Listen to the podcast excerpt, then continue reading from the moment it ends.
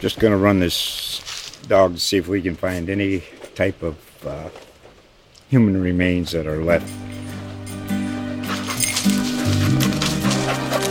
Listen to Where Secrets Go to Die The Disappearance of Derek Hennigan. From the Detroit Free Press, a new podcast set in the woods of Michigan's Upper Peninsula. Available on Apple, Spotify, Freep.com, or wherever you get your podcasts. Dive into the thriving local arts, entertainment, and food scene with Coastin editor Jerry Boggs and his guests. Let us be your guide to the creative South Coast.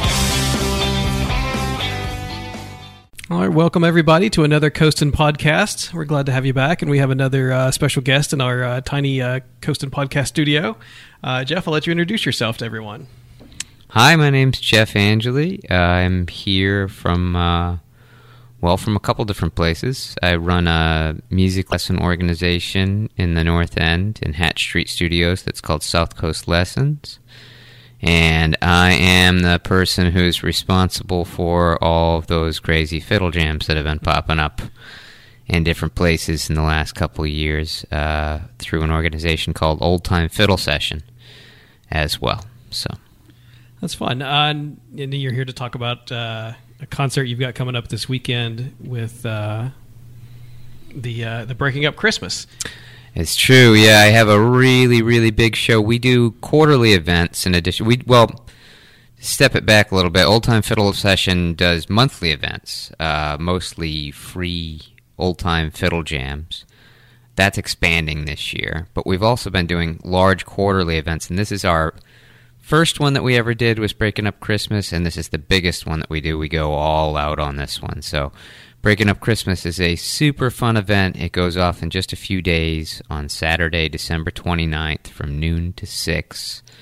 It's going to be in Hatch Street Studios on the second floor, and we just have all kinds of fun things lined up for you. Excellent. And how did you, uh, I guess, tell me a little bit about yourself. Uh, you're, uh, you're from the region originally? I grew up in Taunton, uh, right in the center of Taunton. Uh, lived there until I left for college. And um, after that, I roamed around a little bit uh, for a year or two and then settled down in the New Bedford area for most of my post college days. I spent a couple years in North Carolina um, and a couple years just generally traveling, but I've been in and around New Bedford most of that time. And did you come from a musical family? Is it? Uh, did you grow up playing music? Did your did your parents, or uh, is this kind of an addition later on in life? Um, well, I played music from a young age, and I was always encouraged to play. But I, my parents don't play instruments. Um, I often credit my grandfather, my vuvu, with being the person who really brought a lot of music into my life. He had a huge record collection and just a wide, wide palette as far as taste goes. And he was a big gardener. When my parents were working when I was a little kid during the daytime, I would go over their house of my meme and Vuvu's house and we would spend part of the day gardening, part of the day outdoors, and then when we came in, we'd grab a fistful of records from downstairs that he had from various places, and it'd be anything from Spike Jones to Willie Nelson to uh, Burl Ives to really random field recordings and Basie's big band stuff, all kinds of cool things. So.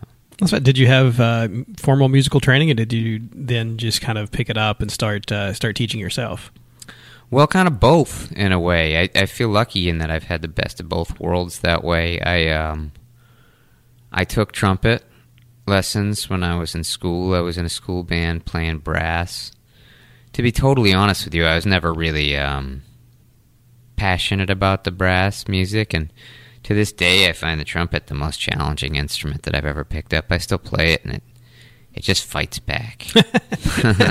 but uh, yeah, I uh, I I learned to read notes and learned formal rhythm training, and I actually even I went to college for music. I did uh, a year as a music student, studied solfege and theory and all that kind of stuff before I, I ultimately transferred into another major. But uh, when I was in high school, I took up the bass guitar because there were some guys who had a rock band and they needed a bass guitar player. I didn't even know what a bass guitar was or what it did.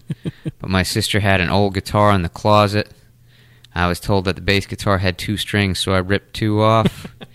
Showed up in somebody's garage the next week to audition, and since they didn't know any other bass players, it didn't seem to matter that I was playing something that I didn't know how to play on an instrument that wasn't really a bass. And my string instrument, um, my string instrument learning has all really descended from that crazy punk rock band in a garage being played with an acoustic guitar. I, I, uh, I went on. My dad bought me instruments at various times, uh, birthdays, Christmases, and that kind of thing. And one of the things that he bought me one year was a fiddle, and I, I couldn't figure out how to tune it or what to do with it, so it sat around until um, one day when I was in college. I was really into kind of. I had gotten into Bob Dylan and traced that back to Woody Guthrie and traced that back to uh, older stuff like Carter Family and early field recording um, stuff, particularly Southern Appalachian stuff that I got really into. And um, there was a guy, it was a college campus, you know, weird things happen. there was a guy outside my window playing the banjo, and I hollered out the window and I asked him for a song, and he was like, Come down and play if you play any instruments. I went down, I played guitar with him, and again, almost like the punk rock band. Next thing I knew, I was playing guitar in a bluegrass band, and uh, I made the mandolin player and the banjo player and the fiddle player teach me a whole bunch of what they know. So, So, how many instruments? How many instruments do you play? you know, people ask me that, and it, it sounds like a weird thing for me to say, but I don't actually know the answer to that question. I play a lot of instruments, but the thing is, a lot of instruments are really related to each other. So, like, there's some instruments that I guess I wouldn't say I play them because I don't own them, you know, but um, But if someone like a violin is one, tuned traditionally a violin is tuned in fifths and it's just like the distance from one string to the next Mhm. mandolin is the same thing like it's literally the exact same thing except it's played with a pick so if you can play the violin you can play the mandolin if you can play with a pick which i can and an irish tenor banjo and a bouzouki and a cittern and a viola and a mandola and a number of other instruments. Tenor guitar is tuned in fifths, tenor banjo is tuned in fifths. So there's a lot of instruments that are tuned similarly, and then there's the ones that I've actually taken the time to put time into. I think that a lot of times the instruments talk to each other, and, and it's just a matter of a musical approach that allows you to allow them to have that conversation. Some people play a lot of different things, and some people specialize on one. But it's true with brass too. You know, if somebody can play a trumpet, uh, a tuba is like it's essentially a gigantic trumpet. oh, it really is. I mean, I can't play a tuba, and I can play a trumpet. Again, I, I think brass is. I respect brass players. I think brass is intensely difficult. But it's all about the embouchure. It's the, the buttons that you press to play a tuba are really no different than the buttons you would press to play a trumpet. You just got to get used to that really large, um, loose mouth opening to play tuba. fascinating. I'm, Yeah. I am not musical, so it's all uh, it's a little bit like you're explaining, uh, you know, rocket science to me. So, uh, So many I owned a guitar are- in college, and uh, it sat in the corner and looked at me Ah. with uh, and judged me for every time I walked past it. You should take it back up if you like it, man. It's never too late for that. But yeah, they're all kind of based on like a handful of templates, right? So you get your like flutish instruments, which would have been once upon a time like a tube with holes on it. Right now, like we've got all these instruments, they got like seven thousand buttons, but those buttons are really just they're meant to take the tube with holes in it and cut the holes into mathematical distances to make uh, new combinations that you can't really get by just kind of thick fingering with six fingers. But if you learn how to play um, a tin whistle, which is very legitimate traditional Irish instrument, the only difference between a tin whistle and the Irish flute is one of them points sideways and the other one points down. Hmm. The only difference between an Irish flute and a modern flute is that somebody's added metal buttons onto it. So Neat. those six holes would be roughly in the same place.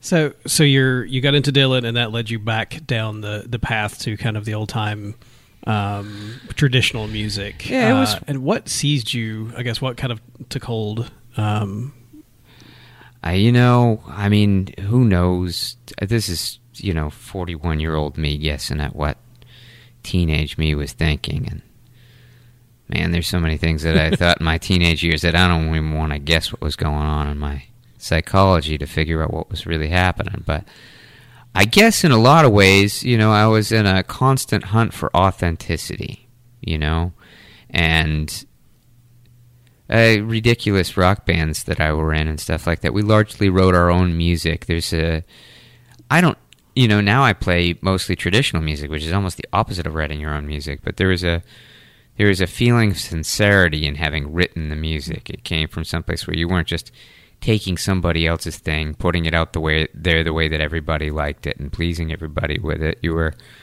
um, trying to create something new, something out of the void with it, and uh, I guess trying to find that authentic first stream that things came from.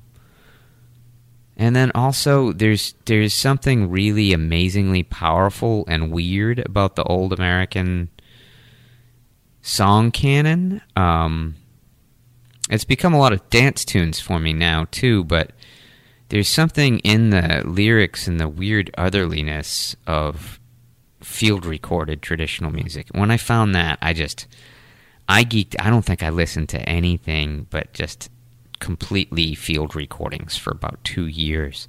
Harry Smith's collection and the uh, Library of Congress stuff and the Alan Lomax stuff. People play with extra beats, missing beats. They're not professional musicians. It's just people playing songs either the way they remember them or their own take on them. And it's powerful. There's a lot of ache in there, and there's a lot of beauty in there, and and it's the kind of ache and beauty that was passed down authentically from person to person for a very, very, very long time. It is also compelling as a kind of a snapshot of history of because they sang about what was going on in their lives. It wasn't a top forty recording that uh, okay, here's a here's the uh, you know here's what the public likes today. Here's what will sell. It was what's on your mind, what's happening in your life. Right. We get together and sing about it. And there's that whole, you know, does art imitate life or does life imitate art thing? You know, our our society devours things because you have to sell stuff. If you're selling the same stuff somebody else sold last year, you can't sell it anymore. So we move very rapidly through things, genres of music, things that that would have lasted close to a millennia someplace else becomes a genre of music that's a decade or two long standing. You know, rock and roll had 10 years of time. Something that you look at rock and roll, early rock and roll is traditional music as far as I'm concerned. There's a lot of it has a similar blues chord structure where over the course of 12 measures, you get the same chords in every song. They had sets of dances that were, eh, they weren't square dances or contra dances, but you know, people knew how they had names for the dances in the early '60s, right? Every, people could mash the potato or mash potato or whatever it is, do the twist, those kind of things. They're like is at some point, not that long after that, we got away from the traditional structure of music, and I think ultimately commercially that's very successful. But it separates the music from the people in a large way too, because it makes your music another commodity that you purchase and less a part of the fabric of the community that you're part of. Interesting. And you said you uh, you spent some time in North Carolina. Did the music lead you to that region, or did you go and, and, and just kind of continue uh, discovering while you were there?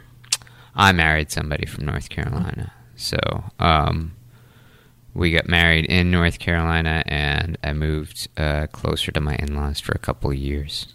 Now, Did you were you introduced to the breaking up Christmas uh, celebration there? Well, the the tune is pretty familiar to a lot of old time players because it was recorded, uh, I think, more than once by Tommy Jarrell. Tommy Jarrell is probably the number one most recorded old time fiddle player. If he's not the most recorded um, old time fiddle player that was a primary source, he's up there.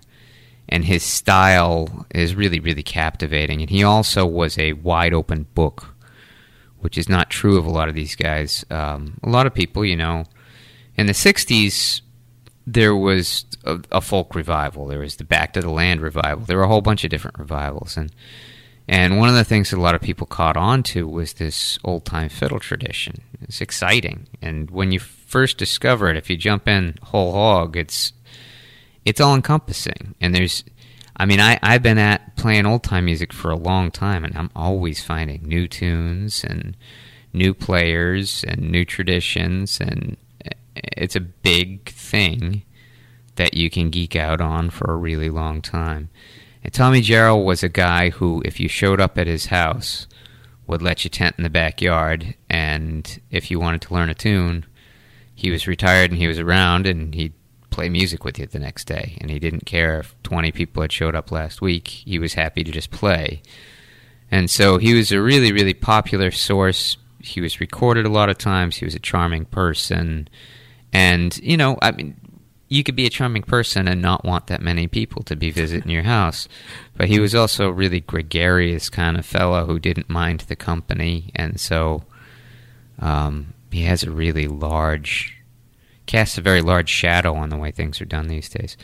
But the the actual tradition, after my digression of breaking up Christmas, is a North Carolina and Southwest Virginia tradition. Um, and I was in Watauga County, North Carolina, for a lot of the time that I was there, which is up near Boone, Appalachian State area. And um, yeah, so breaking up Christmas is a thing up there. I never went to a breaking up Christmas party or celebration when I was there. It was, uh, you know, it's like here. Um, we were just talking off air about how if you were a contra dancer, you'd know that there's a place that you can dance just about every week in this area. But if you're not, and somebody told you that there were live fiddle music dances just about every week in this area, you go, "No, that's just totally not true." It's the same thing with the breaking up uh, uh, breaking up Christmas tradition. I think it's it was a rural tradition in the area that I was in that was connected to long-standing families from the area that I didn't actually have a relationship with. Yeah, it was interesting. You know, I grew up uh, in central central Appalachia, just a few hours away in the in the same mountains, but it really wasn't uh, that wasn't part of the tradition there.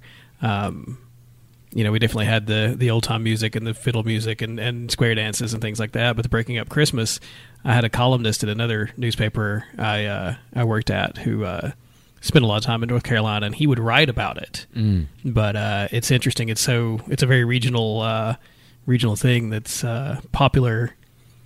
You know, in these small pockets of uh, of kind of a, a largely isolated region. So it's true. Uh, the the style, the style that Tommy Jarrell, Fred Cockerham, some of the other players from that area um, played in is is now known as a round peak style, which is the name of like a unincorporated township of like 200 people that's in the near vicinity of where Tommy Jarrell lived and a lot of players all over the country emulate the round peak style. And that's that's a song that's central to the canon or a tune rather that's central to the canon of round peak playing. So it's um it's spread the tune has spread but i think that the the actual tradition the party tradition is is still a pretty small rural yeah. tradition, a couple counties of North Carolina and Virginia. So, what made you want to bring it to uh, New England? Well, that's part of a bigger question in general, I'd say. I mean, the old time fiddle session and community gathering thing started a couple different ways. Um, again, that's the name of the organization that puts on the event. Um, when I was in college, like I said, I ended up in with these bluegrass musicians and I loved playing bluegrass, but even bluegrass wasn't it wasn't quite where I wanted to get to. I wanted to be playing older, weirder music. um, and uh, anyway, I enjoyed. I really enjoyed playing both old time and bluegrass music with the folks that I knew up at at school. But when I would come home, there was like no place to play that music at all. And I found myself going to the same Irish session and I don't have to this day. I probably know a dozen Irish tunes. I knew more when I needed to know them, but uh, there's a pub in um, Easton. It has another name now. I can't remember what it's called now. But for a long time, it was called the Blackthorn Pub, and it was owned by a man named John O'Connor, who was a retired math teacher from the Brockton Public Schools. And John was passionate about that pub. He put everything he could into making it a real, I'd say it's more English style than Irish style, but it was the kind of pub where people would sit with people that they didn't know to sit around a session. Uh, You know, and when I was in college, I did some traveling. I went to Ireland. I spent close to a year total in Ireland. And these are the things that struck me. Like, you'd go to a music session, um, and it'd just be a few people with no microphones around a table in the corner of a room. And then these long tables, right? Like a table that's like the kind of table that you put it in a restaurant around here, three people sit at it, and then there'll be seven empty chairs. But in their in in their pubs, what would happen is it'd be like you know, ten people who showed up separately, all sitting in chairs next to one another, and you talk to the person who's sitting next to you. Maybe it's somebody that you knew your whole life. Maybe it's somebody like me who happened to be traveling from America, and you meet somebody, have a conversation, hear some music. The music's not blasting out through some speakers at you where you can't talk, but it's also given a ton of respect and. Um, and it's really the thing that's bringing people to that big table to all sit down next to each other. And when I had uh, children, when I had my daughter, when my daughter was born um, eight years ago, my entire view of music changed. I had previously been doing a lot of songwriting too, traveling to get my songs out there, and then here's my daughter. She's singing her way to brush her teeth and singing her way to bed and singing her way to the table and singing about her favorite foods or her favorite colors. And I, I was like, you know, I've been playing this old traditional music and writing songs in that style, and I have completely missed the point. Here's somebody who's been alive for like just long enough to talk, and she gets it. The music is the connection, it's the connecting point between all the things that we do, all the people that we know. And that plus the people sitting at the big long table is the answer to me. I don't really play very much in the way of concerts anymore. I'm, I'm really more interested in how music connects people. So I, I credit some people in my life with that. My daughter, um, and John O'Connor, and another guy from that session, the guy who ran the, the players around the table, Sean Kane. A whole bunch of people that I barely know the name of. Um, who would sit around tables in West Clare in Ireland. Um, folks that I knew from college, in particular Dave Talmadge, who taught me how to play these traditional musical instruments and a little bit of dance calling.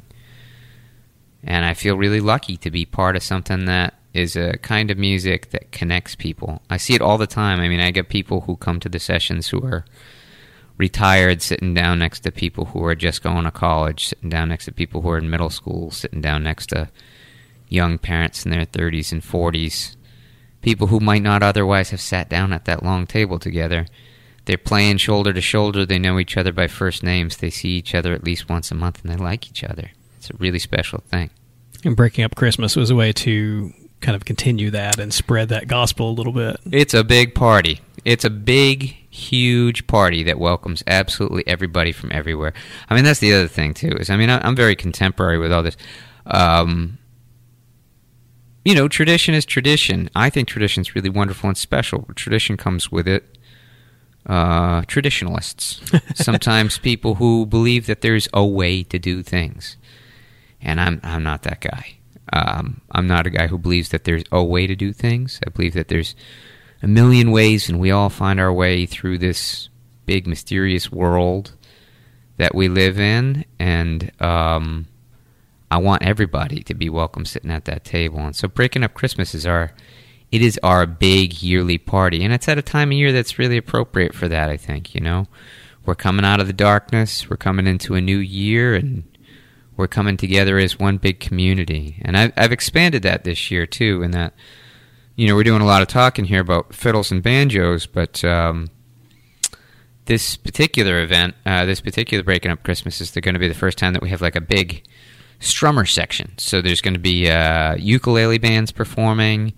I've got a digital projector that I'm projecting chord changes up on the wall for guitar players and ukulele players and bass players who want to just play pop songs that are scrolling across the wall. And I always fill it with tons of social games that aren't really directly musical in the first place. So there's there's a cookie baking contest. We have a cakewalk, which is it's musical in that there's it's like a game of musical chairs to live music. Um, always have the full event's worth of time in organized children's activities.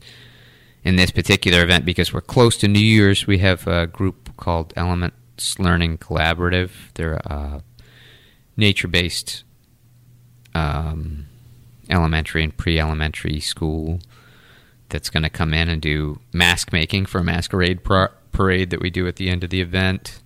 So it's a lot of stuff that just kind of brings people together. The whole idea is, you know, you can come and you can totally come and listen and just relax and enjoy.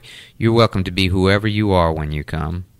Whoever you are, wherever you are, you are welcome. But also, if you want to participate in any way, there are I don't even know how many opportunities there are. There's there's games, there's prizes. Come bake cookies. I mean, you don't you don't bake them at the event, but uh, you can get in touch with us. Enter the cookie baking contest. The judges are the people who come to the contest. You make a bunch of bite-sized cookies. We eat the cookies. we tell you which ones we like. You know, it's it's all about the people who come and them having a good time. Excellent. And uh, uh, speaking of fiddles, I know you brought yours with you today. I, uh, I'm hoping you can uh, you can play a couple songs for us that uh, people might hear if they were uh, if they were coming to Breaking Up Christmas. I'd be happy to. So the first tune I'm going to play you is actually Breaking Up Christmas. This is the the tune. I'm hesitant to call it a Tommy Jarrell version, Tommy Jarrell tune, because a lot of people have versions of the tune.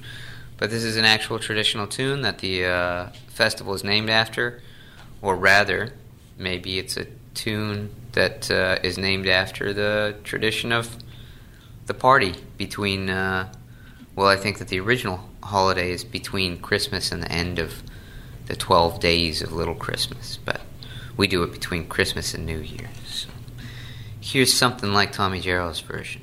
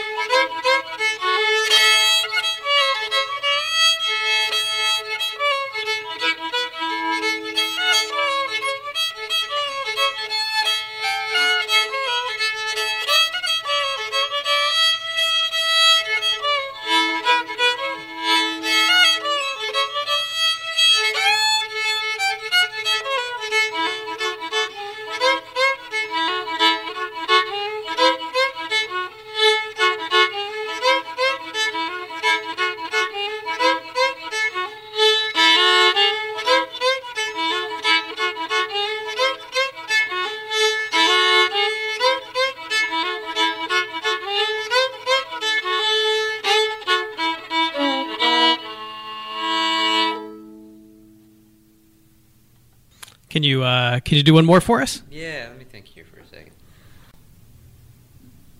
So this next one is a tune. Uh, this is actually a West Virginia tune. It's called uh, Greasy Coat. Comes from a different player than Tommy Jarrell. Uh, this tune is largely known as an Edden Hammons tune. Edden Hammons came from a family of people um, who were all musicians, uh, and they all sound really different. And they tended to write what's known as crooked tunes. This particular tune is not so crooked, but uh, it's a it's a different tradition because a lot of these tunes, like Breaking Up Christmas, is very very much a dance tune. You can call a contra or a square to it. Um, a lot of the Hammons tunes were just meant to sound good. They're kind of, in a large way, uh, meant as parlor music or concert music. Uh, this tune, though, is called Greasy Coat. It's kind of a common one. Old Greasy Coat.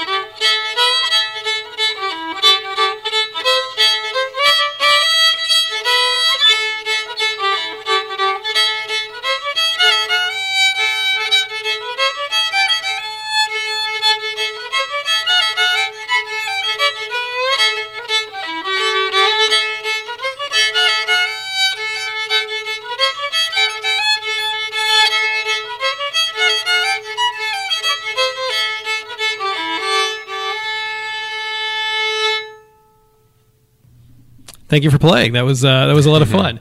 I always Um, like playing. And I know y- y- your names. Uh, you know, some people might recognize your names from the headlines a little bit recently. Uh, congratulations are in order for uh, for a grant you received from the uh, from the city's new uh, arts grants program. Thank you. Yeah, I'm really, really, really excited about that. So, that grant is going to make a lot of things that I already do bigger and make some new things possible. Um, all in New Bedford in uh, 2019. So, we'll be expanding our old time music performance, uh, or rather, participatory events. Uh, and we will also be adding free flatfoot dance workshops uh, and putting some platforms out for people who want to dance after they've learned at the events.